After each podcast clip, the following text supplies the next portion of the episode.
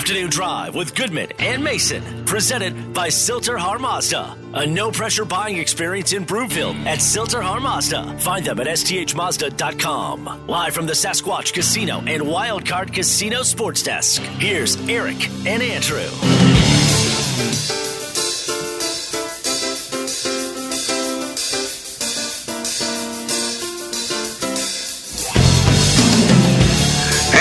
Afternoon, everybody. Welcome Afternoon Drive. Goodman Mason. Watch us milehighsports.com. You can reach us on the Rocky Mountain Forest Products Twitter feed at Mace Denver at Eric Goodman. If you're looking for wholesale lumber to the public, go to rmfp.com. In the meantime, big giveaway going on this weekend up in Blackhawk at Sasquatch and Wildcard Casinos. We have been talking about this for a month, and this weekend is the weekend. They're giving away nearly $18,000 in cash or up to $30,000 towards the lease or a purchase of an applicable vehicle from O'Meara Ford. Get on up there for the grand prize drawings this weekend. You can get finalist entries every half hour from 10 a.m. until midnight during their daily cash drawings or by redeeming players' points. And don't forget when you go to Sasquatch, they have a sports book, really loose slots, and you're going to love their 695 full plated prime rib dinner. Mace, how are you? Doing all right. How are you? I'm great. A lot of phone calls today. Remember that conversation we had yesterday about how responsible is uh, Brian Daboll for the development of Josh Allen? Yes. Had a long conversation about that with somebody in the Bills organization today. I don't necessarily think we should bring it up now because we need to talk about the Broncos interviews today with Dan Quinn and Kellen Moore. But somehow, some way, we need to find a way to weave that in there. Does that sound good? All right. What did you find out? No, let's weave it in later. Somewhere in the show, let's get to Quinn and Moore right now because that's the news of the day. At the end of the day, I don't think Broncos fans truly care that much about how responsible was Brian Daboll for the development of Josh Allen. I think people really care more about is Dan Quinn or Kellen Moore going to be the head coach. With that, time now for the lead. The lead, presented by Sasquatch Casino in Blackhawk. Okay, so interviews today. Kellen Moore is done. Dan Quinn is later tonight. And from what I've been told, Mace, it's at a uh, Dallas restaurant. I don't know if they have Elways down there, maybe Longhorn. But we'd assume Sizzler. it's a steakhouse because it's an NFL interview. And almost all NFL interviews and meetings that involve restaurants take place at steakhouses. It's the gear What- they know. What do you think FanDuel has as the odds of Dan Quinn ordering a hamburger? Uh, I'd say probably about uh, 50 to 1. Dan Quinn strikes me as somebody who would go to a steakhouse and order a steak. There we go. So before the interviews today, and Quinn is getting ready to be interviewed, I'm sure he's putting on his tie and his jacket and getting ready to go to whoever steakhouse they're going to. Uh, ESPN's Jeff Saturday, who is Peyton Manning's center, of course, and multiple All Pro and Pro Bowler, he talked about how Dallas is really going to miss Quinn if he takes a head coaching job with either the Broncos or somebody else. I, I, got to know him a little bit in Atlanta. This guy brings a locker room together like like few can in the NFL, and it's not just losing him as a defense coordinator. It's that it's that bond that he brings with him, the energy, how guys want to play for him. These guys would put their head through a wall for him. That type of thing that walks out of your building is very difficult to replace. I think that would be the most concerning for the Jones. That not only he leaves with the defensive strategy, but it's that it's that extra. You know, when people talk about the it factor, he has the it factor in the locker room. Okay, the one reason why I really like doing the show with you is because while I think we complement each other, we bring different things to the table. We have different interests. You are a football guy far more than I am, Mace. You like the X's and O's, you like to evaluate. That is something that you really enjoy. Is that fair to say? Fair to say. that's not what I really enjoy. What I really enjoy is gathering information when it comes to things like this. I have talked to at least five people who either know Dan Quinn, familiar with Dan Quinn, covered Dan Quinn.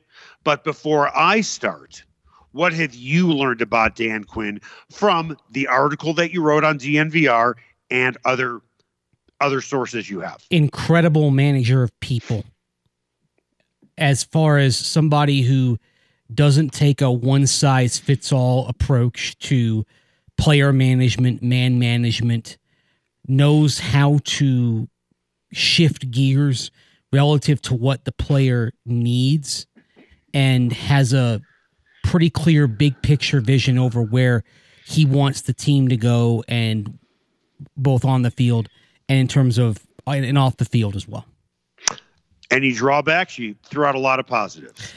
Drawbacks. He's not the. He hasn't been the greatest game manager over the years. In in and I'm talking about in game management. I'm not, not to the degree where we've kind of been frustrated with it of a Vic Fangio, Vance Joseph level, but there are lapses.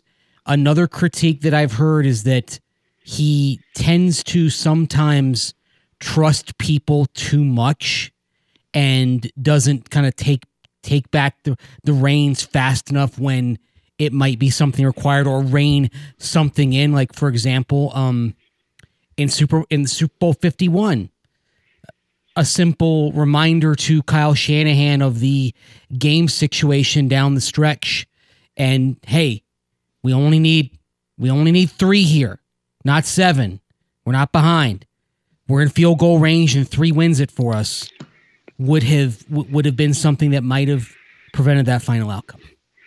Mace, if I had to write a script on what I would say about Dan Quinn, the positives and the negatives, if I wrote that down, you would have just read that directly off the paper that I wrote it on. Wow. Yeah. That's exactly what I have been told. As far as the game management goes, actually, I'll start with the positive. Jeff Saturday said it well. You said it well. Guys will run through a wall for him. Mm-hmm. He will maximize the talent in that room. He is as likable as you can get. I've been told as well, in some ways, he may not necessarily have the it factor. Like Kyle Shanahan has a little bit of ass to him. Not an unfair statement. So does Mike. So does Bill Belichick. So did Bill Cowher. So does Mike Tomlin. That's not the way Dan Quinn is really wired. He's a really likable guy. But he, he wants a harmo- have, yeah, he wants a harmonious locker room. Right. Exactly. But he doesn't necessarily have that ass feature in him. But he is loved and he really gets the most out of his talent. Make no mistake about that. As far as being a game manager, it was told to me by somebody who covered the team through his whole tenure, who watched every game, because I didn't. He said to me that 28 to 3 comeback was a microcosm of Dan Quinn as a game manager. Yep. They blew a lot of leads. That, that they they over the did, years they did. Right.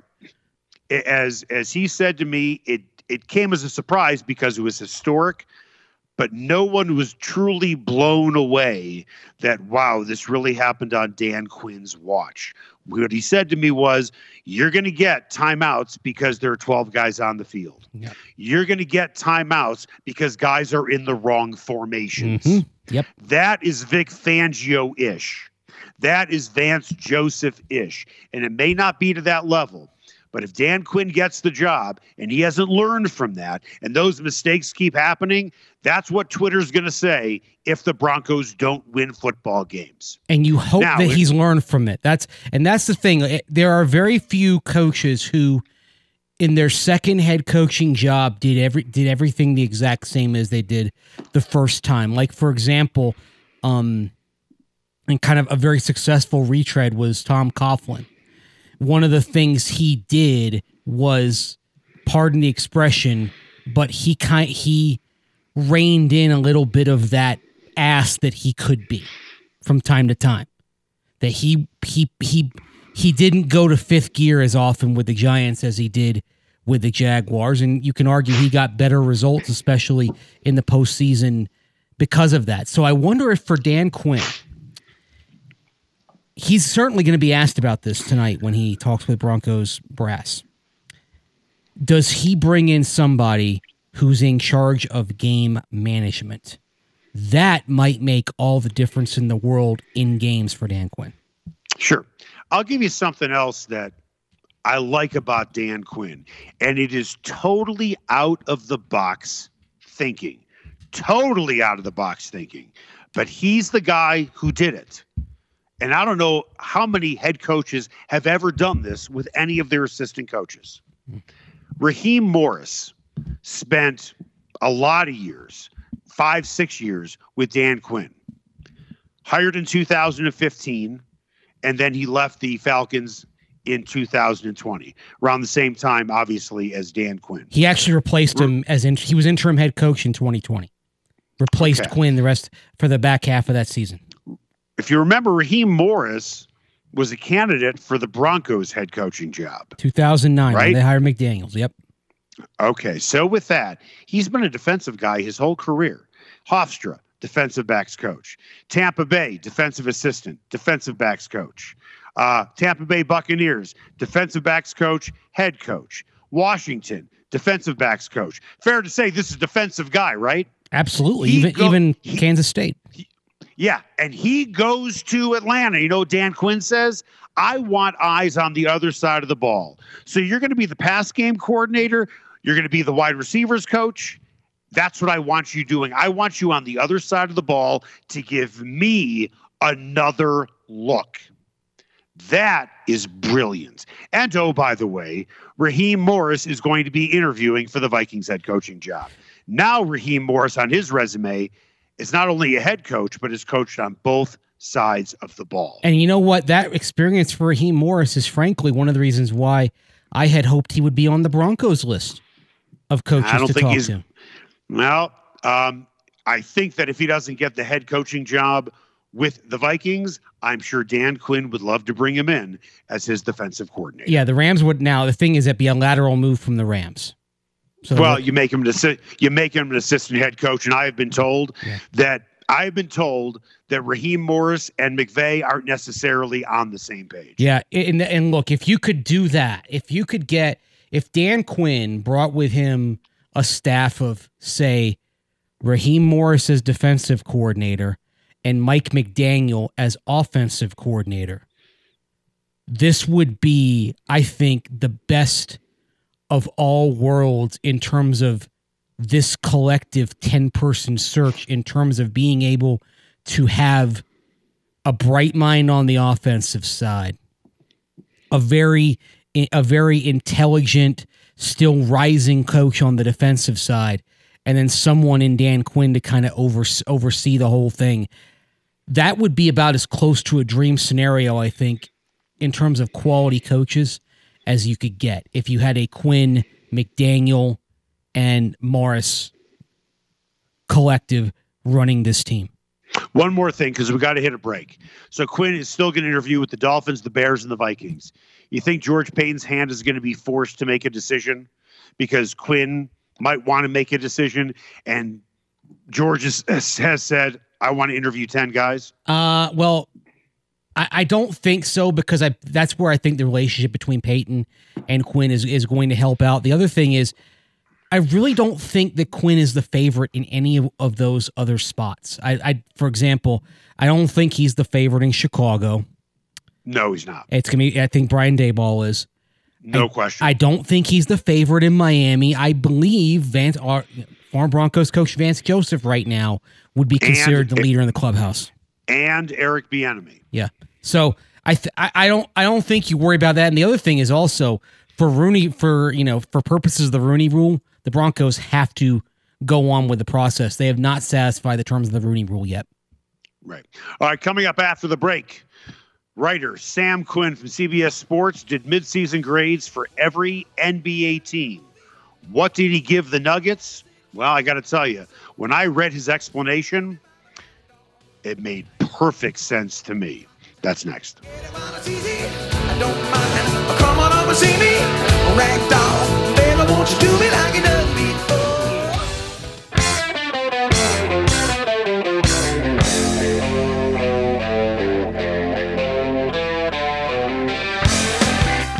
Drive with Goodman and Mason, presented by Sill-TerHar Mazda. A no pressure buying experience in Broomfield at Sill-TerHar Mazda. Find them at sthmazda.com. Live from the Sasquatch Casino and Wildcard Casino Sports Desk. Here's Eric and Andrew. Welcome back. Afternoon Drive. Goodman Mason. Watch us, milehighsports.com. You can reach us on the Rocky Mountain Forest Products Twitter feed at Mace Denver, at Eric Goodman. If you're looking for wholesale lumber to the public, go to rmfp.com. This coming from our friend Mike Klis. Uh, the interview with Kellen Moore, the Cowboys offensive coordinator, lasted three and a half hours. Mace, that's what this has come to. We are giving you breaking news on the number of minutes that the Broncos brass and George Paton have actually spent with a candidate. Three and a half hours. I hope our listeners and our viewers are taking in this information, knowing we are giving you everything that we can. Well, the other thing is also the Dan Quinn interview is uh, you know happening during the dinner hours. And according to one report, they're at a, a private room at a restaurant in the Dallas Fort Worth area. Right. So, what does Dan Quinn order? That I that is the question here. I mean, does it does again? Does Dan Quinn go for the steak or does he go for the Vic Fangio hamburger? By the way, who leaked that? That Fangio had a hamburger.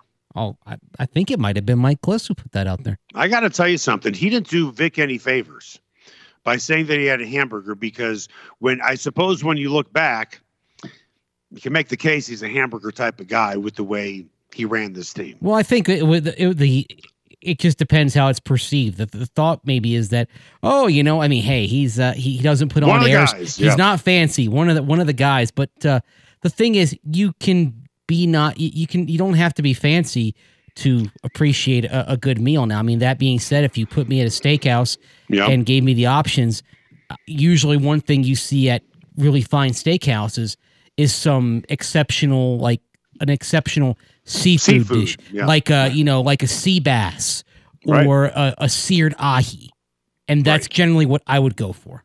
Right. Like when I go to McDonald's, I always get the filet of fish. Time now for the buzz. The Buzz is presented by Eric Cook at Farmers Insurance, the Cook Insurance Group, focused on people, not policies. Call today at 303 790 8089. That's 303 790 8089. CBSSports.com did a midseason grade for every team. The writer, a guy by the name of Sam Quinn, gave the Nuggets a grade of a C. This is what he wrote. We should really split this blurb into two sections. The Denver Nuggets, excluding Nikola Jokic, deserves an F. Jokic deserves an A. But Jokic is part of the Nuggets, so sure, let's average the two together for a respectable C. Were it not for the reigning MVP, Denver might actually be the worst team in the NBA. That's hardly even conjecture. The Nuggets have played 812 minutes with Jokic off the floor this season, and they've lost those minutes by 204 points. Hmm. Only four NBA teams have been worse than that across the entire season. The Nuggets can hardly be blamed for that, considering the injuries they've endured. And the front office continued its hot streak by finding a mid draft keeper in Bones Hyland. But the majority of the roster has failed to offer Jokic even cursory support. The Nuggets might have the best player in the NBA, and they'll re enter the championship conversation the moment his two best teammates are healthy, talking about Murray and MPJ. But for now, this decimated roster has done little to lift Nikola Jokic. I'll start by saying I agree with every single word in that analysis, including where he put his punctuation and the prepositions that he used. Nice, complete agreement. That's total. You know what? I agree too. I absolutely agree agree with this.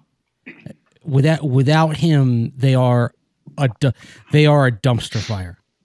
With, by the way, if you took the the point differential when he's off the floor, and and basically they're about 0.25 points per minus 0.25 points per minute with him off the floor.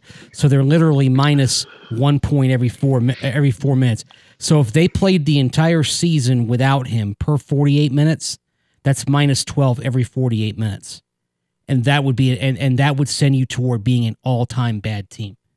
Right. But there, but again, I mean, it's it's injury, it- it's injuries that have caused this. I mean, we can question whether Mi- Michael Porter Jr. should have gotten the the max contract going forward. That's a, and as that kicks in, that's a debate for overall team construction. But for now, at this moment, there was it wasn't. It's not a matter of poor team construction. It's poor injury luck. That's what it is. Right. I mean, let's let's really be honest here. Okay. Uh, you want to use Golden State as our example? Sure, Okay. go for it.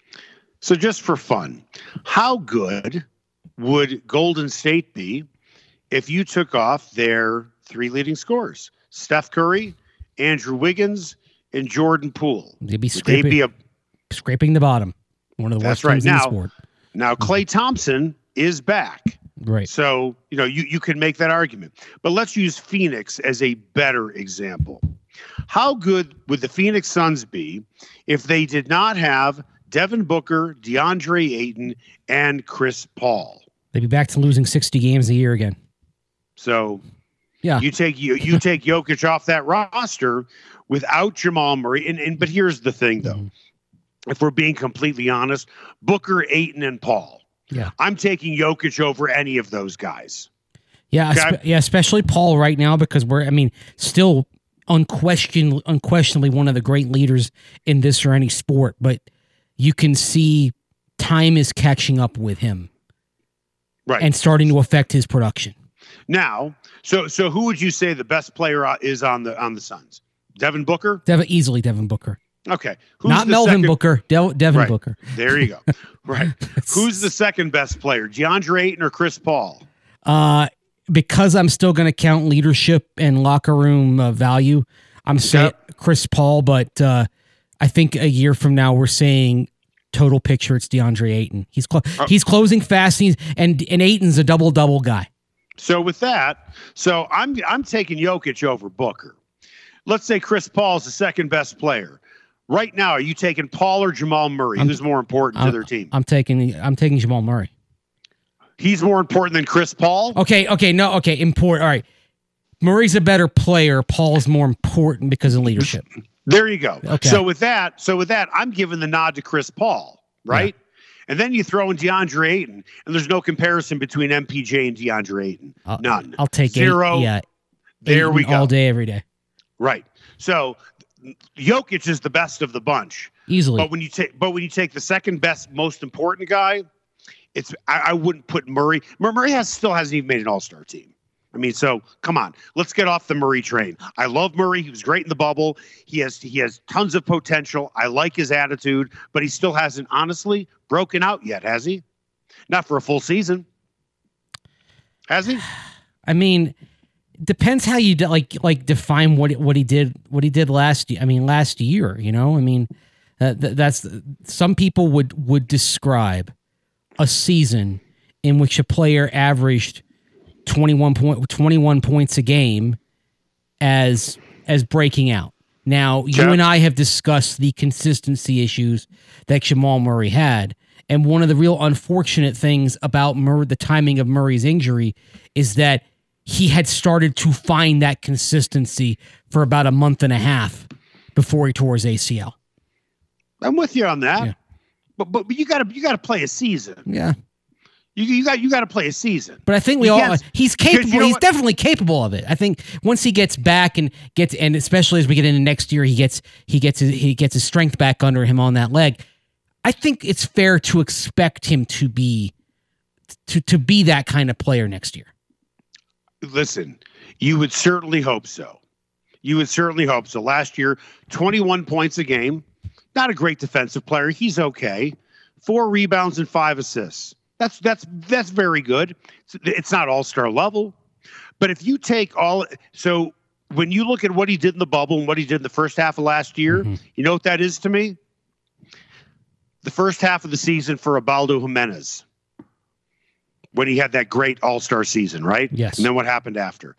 That that's the equivalent of the greatness of Jamal Murray. When you take all of his great stuff and you put it together, it was one great half season. You got to give me a full season, Ubaldo, to make me think that you are an All Star consistently.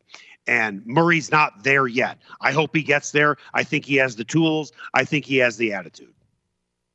But as far as what they said on CBS Sports, um, I don't see how you could possibly argue with that assessment. And I really don't put a lot on on Tim Connelly, honestly.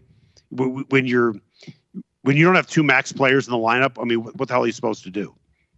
Right. It's it's duct tape and baling wire, and that's I mean that's why a C is a fair grade here. I mean, yep. again, it's not a. I don't think this is a failure of team construction. I think it's a it's a it's a failure of luck.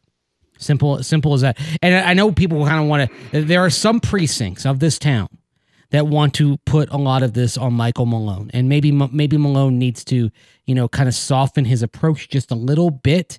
But I think the I think the fact that the Nuggets are still in pretty decent playoff position here. I think we can agree on that. They're in de- they're in decent playoff position. They look like they're on track to stay out of the 14 playoff or play in playoff there at the end. And realistically, that was the best you could hope for for one tent pole carrying the team on his own. We knew Murray was going to be out for the majority of this season, right? Yes. What was your starting backcourt really going to look like with Murray out? a rookie in Bones Hyland, Monte Morris, PJ Dozier, Will Barton, Austin Rivers. That's really not putting the fear in anyone. Campazzo, come on. Who are we really kidding here? Come, right? Facu's a nice story. He's no a doubt. nice and he's, he's a good nice depth story. piece, but he but you're not he's not somebody that you're supposed to be playing for for more than 14 minutes a night. That's right. Okay. Aaron Gordon, I like what he brings to the party. But is, is Jeff Green and uh, JaMychal Green, are, are they going to strike fear in anyone? No. Right? I mean, I, I, Jeff Green, honestly, it, it, when he came aboard, it was so, you know, you're, ha- you're happy he's. He, you're happy he's he's out there, but when he first came aboard, it was like, oh man, he's still in the league. Right. That was my that was my first reaction. Like, wow, Jeff. Jeff uh, right. Jeff Green's been in the league like 15 years. Like, holy right. cow, he's lasted a long time. Good right. for him. All right. All right. Coming up, coming up after the break, I'm guessing um, Dan Quinn is on his way to a restaurant in Dallas. So is George Paton. And the rest of the Broncos brass is they're probably going to sip cocktails and have big fat steaks. But before they go to the restaurant, they're probably still digesting the interview they had with Kellen Moore, the Cowboys offensive coordinator. Andrew, you did a deep dive on thednvr.com into Kellen Moore. You'll tell us what you think about him as the Broncos' next head coach, potentially. That's next.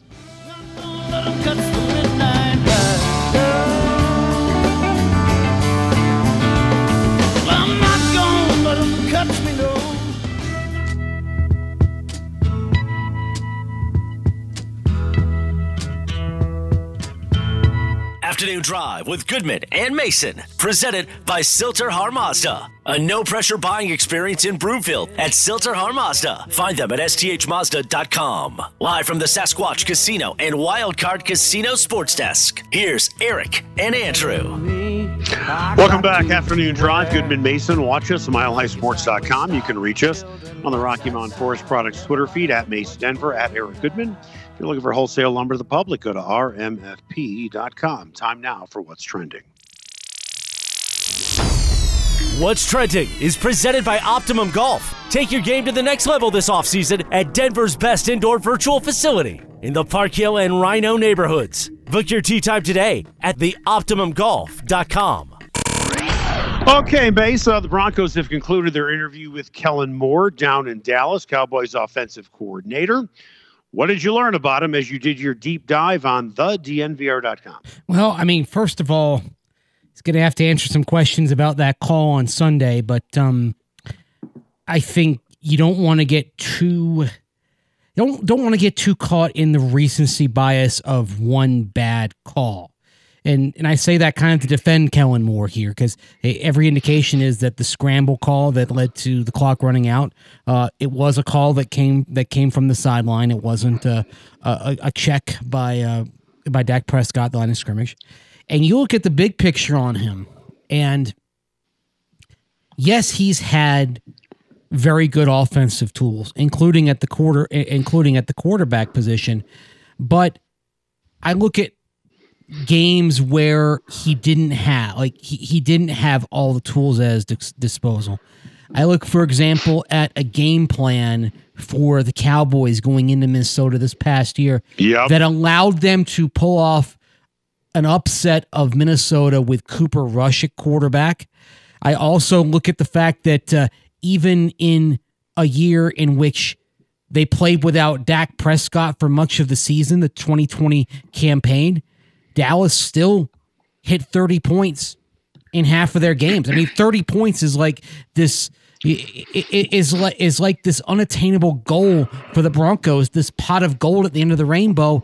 And you look at Dallas, even even in games when they were without uh, Dak Prescott, eh, they had Andy Dalton. They were still still able to get 30 points uh, multiple times with Andy Dalton starting. And so that's I, I look at those more than I look at what happened when all the pieces were in place, and uh, that shows me there's an adaptability uh, with with Kellen Moore. I just don't know if he has the kind of control the room gravitas that you want from a head coach. I think he's still developing that. I don't think he's there. I mean, he's 34 years old. Yeah. And it's not to say 34 year old cannot control a room. Sean McVay. I don't, right. I don't know the maturity of the kid. I don't know what type of guy he is. And I'm sure that's what, if I'm George Paton, I'm not even asking him really any questions about what a game plan looks like for him. I already know what a game plan looks like for him. And and I think you brought up the best point. When Dak Prescott didn't play last year, how good was the Cowboys offense? it wasn't as good, but it wasn't. Uh, uh, except for, there was the one game where they had to throw Ben DiNucci out there, where they had I think uh, I think nine points, and Is they that had a pasta noodle? yeah uh, from Ben uh, James. I'll, I'll, I'll have the Ben DiNucci and the Alfredo sauce. No, it's gonna be. It's probably the Ben DiNucci is probably gonna be the name of a dish at an Italian restaurant in Harrisonburg, Virginia, where James Madison University is located. That's where DiNucci went. But um, you know, they had, they had a single digit performance with DiNucci. They had a, they had a game where they struggled with Andy Dalton, but in gen but in general, the offense was pretty competent with Andy Dalton. They most the Cowboys struggles in 2020 even without Prescott, were more on the defense than the offense, which was part of why they brought in Dan Quinn this past year to fix that D. Right. I guess i- i- here's the thing. I, I've had so many conversations with people today uh, about this head coaching search, and you know what? Everybody comes with flaws. Right. You're going to look at you're going to look at Dan Quinn and say, yeah, his clock management. You're you're you're, you're as a head coach. You're going to look at Kellen Moore and say, well, the guy's only 34 years old. He really hasn't been in the NFL that long. You know, how much is he really going to be able to command a room? Um, I, I mean, pick a candidate, any candidate. It's like the Uh, you- quarterbacks in this year's draft. Right. There's a mean, fatal you- flaw in all of them. I mean, I'll, I'll give you something else about Nathaniel Hackett. You know, people say, "Oh, yeah, he's got to be a West Coast guy." He's not a West Coast guy. That's not his background. His father, Paul Hackett, that was he wasn't a West Coast guy, right? He'd worked in some West Coast schemes. But he wasn't necessarily Right. a West Coast guy. He did not run a West Coast offense with Blake Bortles in Jacksonville. No, but he, you, he, but he ran one in Kansas City uh, in in the 1990s when he was uh, he was actually offensive coordinator for the Joe Montana years. I was there. Yes, I know that. Yeah. But he ran that because it was Joe Montana. and he did work under Bill Walsh for three years too. So I mean, that- West Coast is a huge part of his training, but it it wasn't everything for Paul Hackett. He had his own ideas. Correct. So then you look at Nathaniel Hackett. All right. So it seems like a, a pretty affable guy, likes to quote Star Wars, you know, fun guy, get all that stuff. And then then now the argument for him will be, wow, look what he did with Blake Bortles. Well, let's dig a little bit deeper. Let's look what he did with Blake Bortles for six games with an outstanding defense.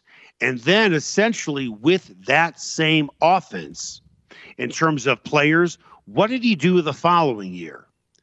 Bubkiss. They were terrible. Yeah, he got Eh, fired during the season. Everybody now a lot of people has their thought, flaws. yeah, a lot of people thought he shouldn't have been fired. Like generally speaking, the the reaction around the uh, around the league was one of shock and dismay that Hackett was was scapegoated for that.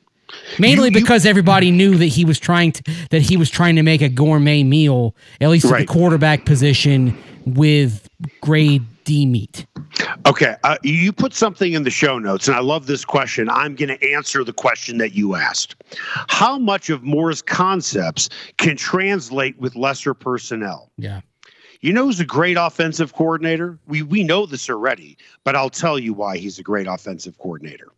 Is Kyle Shanahan. Now everybody knows that, and you're going to say, "Well, Eric, you're stating the obvious." Kyle Shanahan designed an offense in the Rams game in the final game of the regular season and in the Dallas game around not only Jimmy Garoppolo, who's nothing more than a marginal quarterback, but Jimmy Garoppolo with a bad throwing hand. Mm-hmm. That's what great offensive coordinators can do with lesser talent. Great offensive coordinators can say, you know what? I'm going to take my most talented guy on offense, Deebo Samuel, and I'm going to make him a running back. Now, if you're telling me Moore has that capability and he has the potential to be a pretty good head coach, sign me up. But a lot of offensive coordinators can only are only as good as the guys that they're given. When Kyle Shanahan sees a roadblock, he finds a way to get around it by putting Deebo Samuel in as a running back, constructing a game plan around Jimmy Garoppolo's hand. Not a lot of offensive coordinators can do that. You look at Sean McVay, he didn't really have a great quarterback, if we're being honest, with Jared Goff, despite being a number one pick, but he took him to the Super Bowl. I don't know what Nathaniel Hackett can do. I know what he did with Blake Bortles for six games, but that's not an entire season. Everybody has their flaws. And you know what? If they didn't have flaws, then they'd probably be head coaches already. And they'd be longtime head coaches. Well, the other thing is also you have what I call the Shanahan Kubiak theory, which is Mike Shanahan and assistants kind of connected to him, whether it's Gary Kubiak, Kyle Shanahan, Sean McVay, and then kind of the, the people in their realm generally can get a quarterback one level above their natural norm with other coaches. And a I'm great and a great real- and a great example of that in 2018 you had the 49ers they had a middle a mid-tier offense they were ranked 16th in total offense but then i tell you that the quarterback for all, for most of that season was nick mullens who can barely stay in the league and it was still an offense that was better than half the offenses in football that's kyle shanahan Yeah. I'm, I'm going to make a comment, then we got to hit a break. And this is a whole nother conversation. For as great, and, and this this would be a talker, and we could talk about this tomorrow if you want to, but I'll just throw this out there.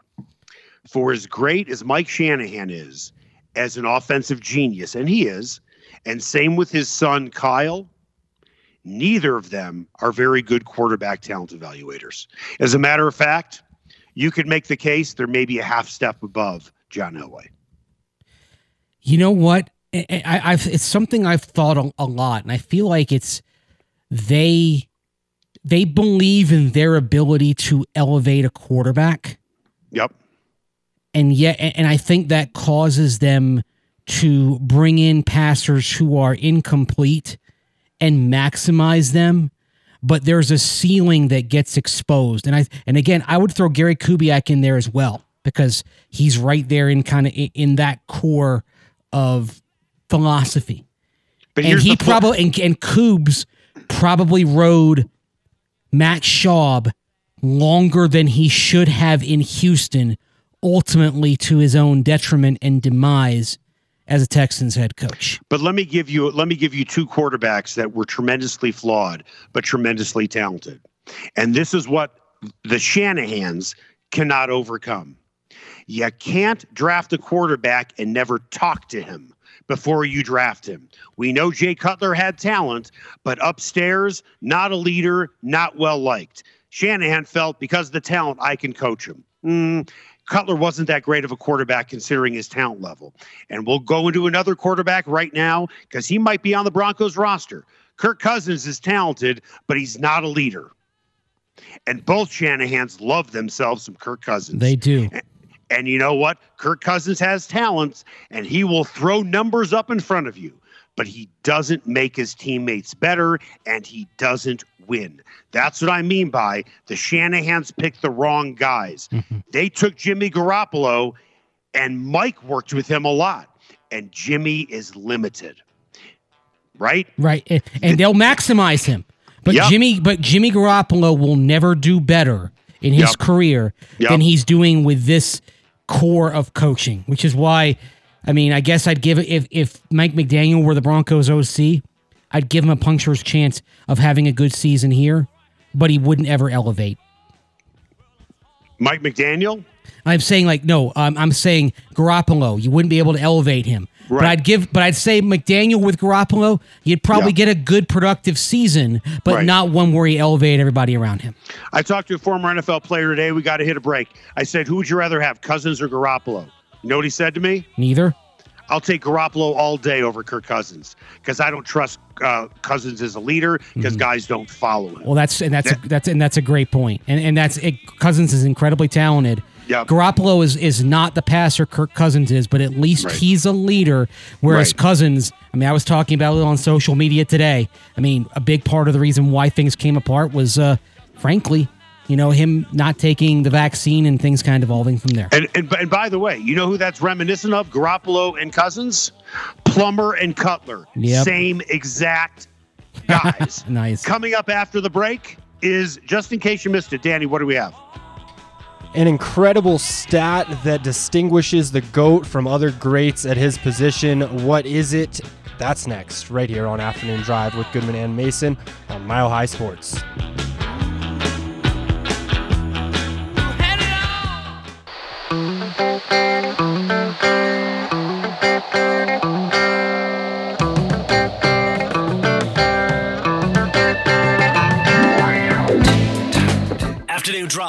Goodman and Mason, presented by Sill-TerHar Mazda. A no pressure buying experience in Broomfield at Sill-TerHar Mazda. Find them at sthmazda.com. Live from the Sasquatch Casino and Wildcard Casino Sports Desk. Here's Eric and Andrew.